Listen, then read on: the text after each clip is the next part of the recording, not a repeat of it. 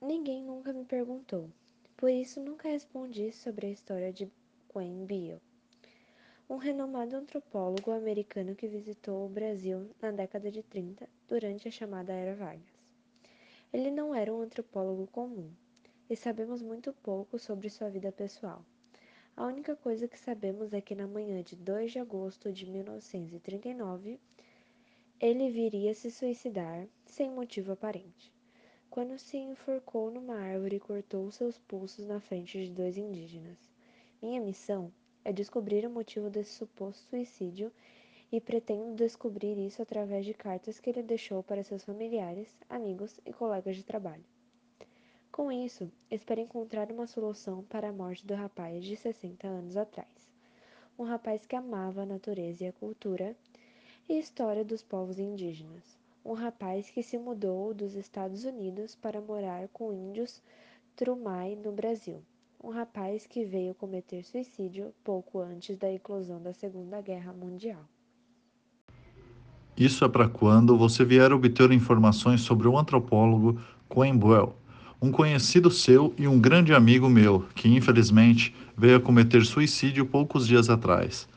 Um grande amigo meu que me confiava tudo sobre sua vida, contando suas angústias e dores pessoais.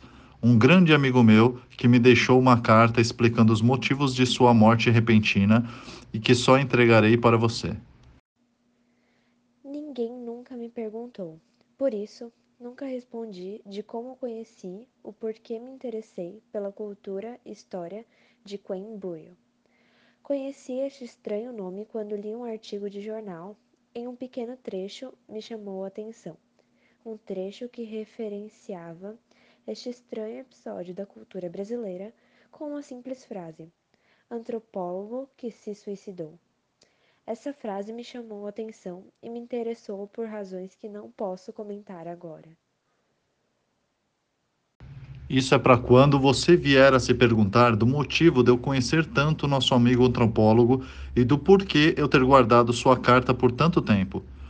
Pouco antes de sua morte, eu e Quen passamos longas nove noites conversando sobre a vida de antropologia dele, de suas aventuras por outros países e descobertas de novas culturas longas nove noites que ele não estava bem e precisava de um amigo e que não fui capaz de perceber nenhum indício de sua frágil saúde mental, algo que me arrependo até hoje.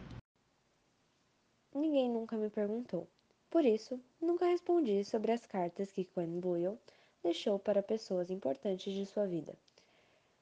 Cartas essas que garantem que os índios Tamoi não são responsáveis por sua morte e que podem me esclarecer inúmeras dúvidas sobre sua vida. Encontrei cartas destinadas para sua família, sobretudo seus pais, em que aborda a separação recente de ambos, pouco antes dele se suicidar, algo que pode ter colaborado para sua morte. Também encontrei cartas destinadas para Heloísa Alberto Torres, uma professora e a coordenadora de viagens de antropologia no Brasil. Ela que se responsabilizava pelos antropólogos nas terras indígenas e nutria um enorme carinho e afeto por Quambuio, considerando-o como seu próprio filho. O mais curioso é que a Heloísa e a mãe do antropólogo começaram a trocar cartas após a morte deste, já que Heloísa procurava acalmar a angústia e sanar as dúvidas de uma mãe que acabara de perder seu filho. Infelizmente, ela possuía poucas respostas. Isso é para quando você vier a se perguntar qual foi a reação da família de Quen com sua morte e como era o relacionamento de ambos. Honestamente, acredito que a primeira reação deles foi de culpa. Culpa por terem decepcionado o nosso amigo antropólogo com notícias negativas de todos os lados e que faziam com que Quen quisesse abandonar a aldeia e voltar para os Estados Unidos. Notícias estas que foram entregues para ele através de uma carta, uma carta que mais parecia com uma facada em seu peito do que um mero pedaço de papel. Ninguém nunca me perguntou. Por isso, nunca respondi sobre a relação amorosa entre Quan Boyle e Maria Julia Pulcher. Interesse amoroso do antropólogo quando este estava no Brasil. Conheci essa relação até pouco tempo atrás desconhecida quando me deparei com cartas trocadas entre ambos e a existência da sobrinha de Maria Júlia, a qual poderia me tirar possíveis dúvidas sobre o falecido. Infelizmente, ela apenas foi responsável por aumentar meus questionamentos.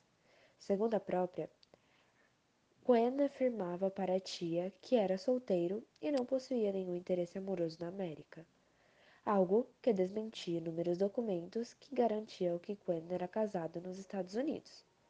Talvez ele dissesse isso para as autoridades a fim de evitar problemas jurídicos, já que os índios deveriam se ser intocáveis e relações sexuais com eles proibidas. Nunca saberemos. Isso é para quando você vier a se questionar sobre a situação amorosa do nosso amigo antropólogo. Bem, ele afirmava que era casado e que sua esposa estava morando nos Estados Unidos. Não só era casado, como também o seu casamento foi o motivo de seu suicídio, pois ficou completamente desestabilizado quando recebeu a notícia da traição de sua esposa com seu cunhado, através de cartas enviadas por sua família. Ninguém nunca me perguntou.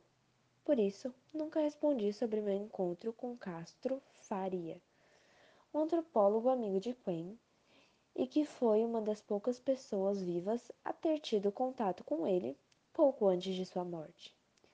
Segundo palavras do próprio, Quen era uma pessoa que ele lembraria com carinho, principalmente devido à riqueza do antropólogo. Como ele era filho de médicos americanos, foi uma pessoa com bastante recursos e dinheiros em vida porém, nunca gostou de demonstrar que era rico. Isso é para quando você vier e ficar curioso para saber como era Buell, como era sua personalidade. Olha, ele era um indivíduo bastante complexo e até estranho. Nunca teve muito contato com seus outros amigos antropólogos. Não à toa, abandonou eles para estudar outros povos indígenas. Se parar para pensar, em alguns sentidos, diria que ele era uma pessoa bem solitária e conturbada. No fundo, acredito que ele só queria um amigo. Além disso, ele também era uma pessoa humilde, eu diria, já que, mesmo com seus recursos e finanças, ele não gostava de status ou luxo social. No fundo, ele não gostava de ser rico. Ninguém nunca me perguntou. Por isso, nunca respondi o motivo do meu interesse por Gwen Bell. A verdade é que, em certas medidas, ele me lembra a mim mesmo. A história de sua vida lembra a minha própria. Quando eu era criança, meu pai costumava viajar pelo Brasil em busca de fazendas para comprar. Porém, eu detestava viajar com ele. Numa dessas viagens, acabamos indo para uma aldeia de índios Tramoi, os mesmos indígenas que hospedaram Quen décadas atrás. Na minha opinião, eles não eram um grupo muito interessante de se visitar. Eles eram muito submissos e gostavam de agradar seus visitantes a qualquer custo, além de proibirem qualquer tipo de violência. Apesar de ser uma característica irritante, entendo a hospitalidade e submissão excessiva deles. Seria uma forma de não serem apagados pela hegemonia de homens brancos. Isso é para quando você vier e se perguntar como era a relação do nosso amigo antropólogo com os índios Tramoi. Apesar do que a maioria das pessoas acreditam, ele achava que os indígenas eram sem graça e não aguentava mais viver entre eles, comendo a comida deles e fingindo que eram deles.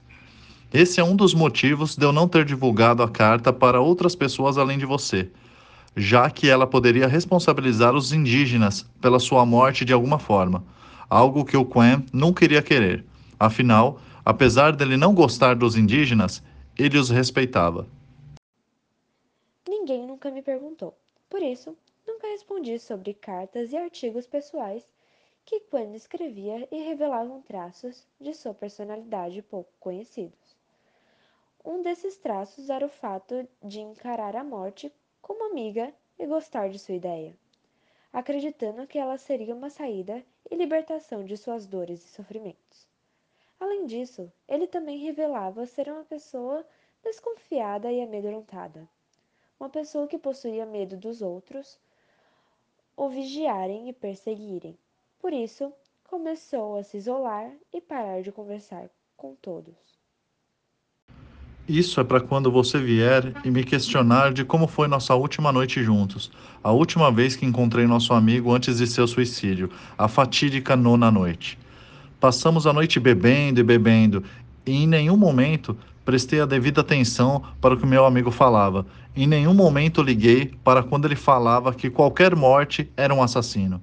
No fundo, ele já pretendia se suicidar e eu nunca reparei. Nunca. E nunca vou me perdoar por isso. Talvez ele também possa ter sido assassinado, não diretamente, mas ter sido induzido de alguma forma a cometer suicídio, seja porque queria proteger alguém ou coagido por alguém. Ou talvez só seja uma maneira de afastar a minha culpa pela sua morte. Ninguém nunca me perguntou. Por isso, nunca respondi sobre a real intenção de Pan Buell ter vindo estudar antropologia na América do Sul. Algo que sempre me intrigou e que só vim descobrir o real motivo recentemente. Tempos antes de vir para o Brasil, um fotógrafo amigo seu havia entrado de surpresa em sua casa e tirado uma foto dele com espanto e medo, uma cara assustada. Então, no fundo, a razão dele querer vir para o Brasil foi para desmistificar a ideia de que ele tinha medo do desconhecido, algo que perseguiu a sua alma por longos anos. Isso é para quando você vier, meu caro amigo, que não sei a identidade, mas sei a personalidade, a profissão. Você é um fotógrafo, amigo de Cohen Buell, responsável pela famosa foto dele espantado, uma foto tirada em um momento oportuno. E porque eu sei que vai vir me encontrar algum dia? Porque sei que você também se sente culpabilizado pela morte do nosso amigo. Afinal, você também traiu sua confiança. Não foi você uma das pessoas que a esposa traiu nosso amigo você e o cunhado, algo que nós dois sabemos que ajudou ele a piorar sua saúde mental? Ninguém nunca me perguntou. Por isso, nunca respondi sobre o meu encontro com Diniz, um dos índios tramoi que viviam nela na época que ele morrera. Um índio muito interesseiro e que se importava demais com dinheiro e que tive o prazer de conhecer pouco tempo atrás. Segundo ele, Quan Buell estava bastante transtornado nos dias anteriores à sua morte. Afinal de contas, ele acabara de receber a notícia que sua esposa o havia traído com seu cunhado através de uma carta. Além disso, ele também revelou que o antropólogo não costumava participar dos rituais indígenas e não curtia se enturmar, costumando se isolar de todos, Apesar de esclarecer esse encontro só alimentou minha dúvida sobre a esposa, uma pessoa que nunca encontrei sequer seu nome ou uma carta, restando a dúvida cruel se ela era real e se não fosse, por que ele havia se matado. Isso é para quando você vier e se perguntar onde estou quando não me encontrar. Bem, meu nome é Manuel Perna um engenheiro responsável por um posto indígena e que viria a morrer afogado pouco após a morte do nosso amigo. Então, venho por meio deste último relato me desculpar. Me desculpar por ter falhado em minha missão. Me desculpar por não ter entregue a sua carta e me desculpar por não ter salvo o meu amigo, por não ter salvo você. Ninguém nunca me perguntou. Por isso, nunca respondi sobre o real motivo do meu interesse por Quen Buell ou como conheci Quen Bill. Bem, muito tempo atrás, meu pai estava internado no hospital com uma doença rara que transforma seu cérebro em uma esponja e fiquei três noites seguidas com ele no hospital. Enquanto eu ficava com meu pai, na mesma ala, havia um senhor de idade que estava morrendo também.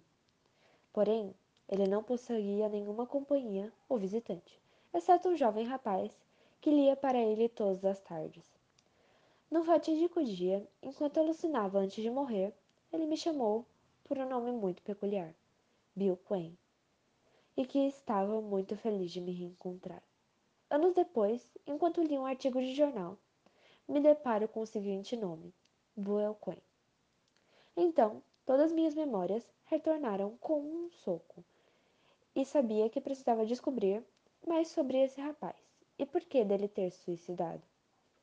Então, decidi ir primeiro no asilo, responsável pelo idoso, mas foi negada a minha entrada e saí sem nenhuma informação. Porém, antes de ir embora, encontrei uma jovem lendo para um idoso e decidi falar com ela.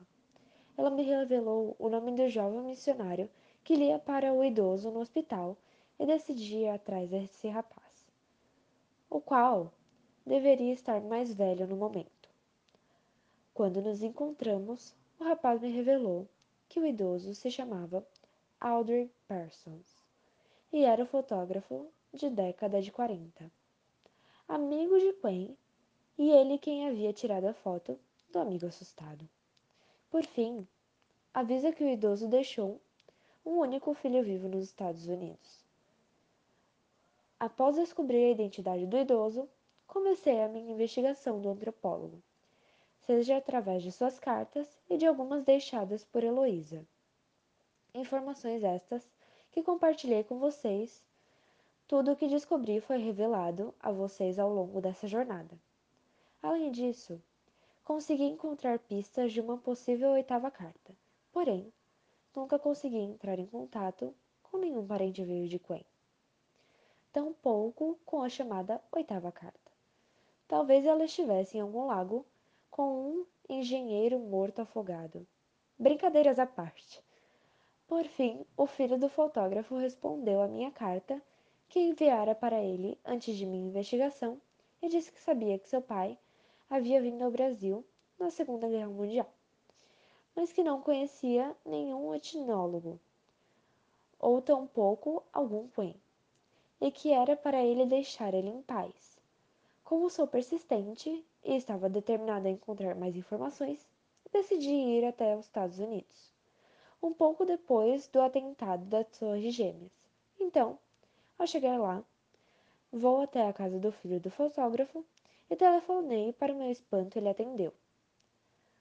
Decido inventar uma maneira para o idoso deixar eu subir. Por isso, diz que era o entregador e consigo subir. Quando estou lá em cima, Fiquei conversando com o idoso e ele acaba de me apresentar as fotos de seu pai havia feito no Brasil. Além disso, ele também acaba me dizendo que seu pai não era seu pai verdadeiro. Segundo ele, o fotógrafo havia mandado uma carta dizendo que seu verdadeiro pai havia morrido no calor do Brasil. Talvez o próprio Quen. No entanto, apesar de minhas expectativas, acabei não encontrando nada de relevante sobre o Quen. Continuei sem nenhuma resposta do porquê ele havia se suicidado ou quem era sua esposa. Pelo contrário, as minhas dúvidas só aumentaram. Dúvidas essas que só seriam sanadas por uma possível oitava carta. Uma possível carta que ou nunca existiu ou sumiu no oceano do Brasil.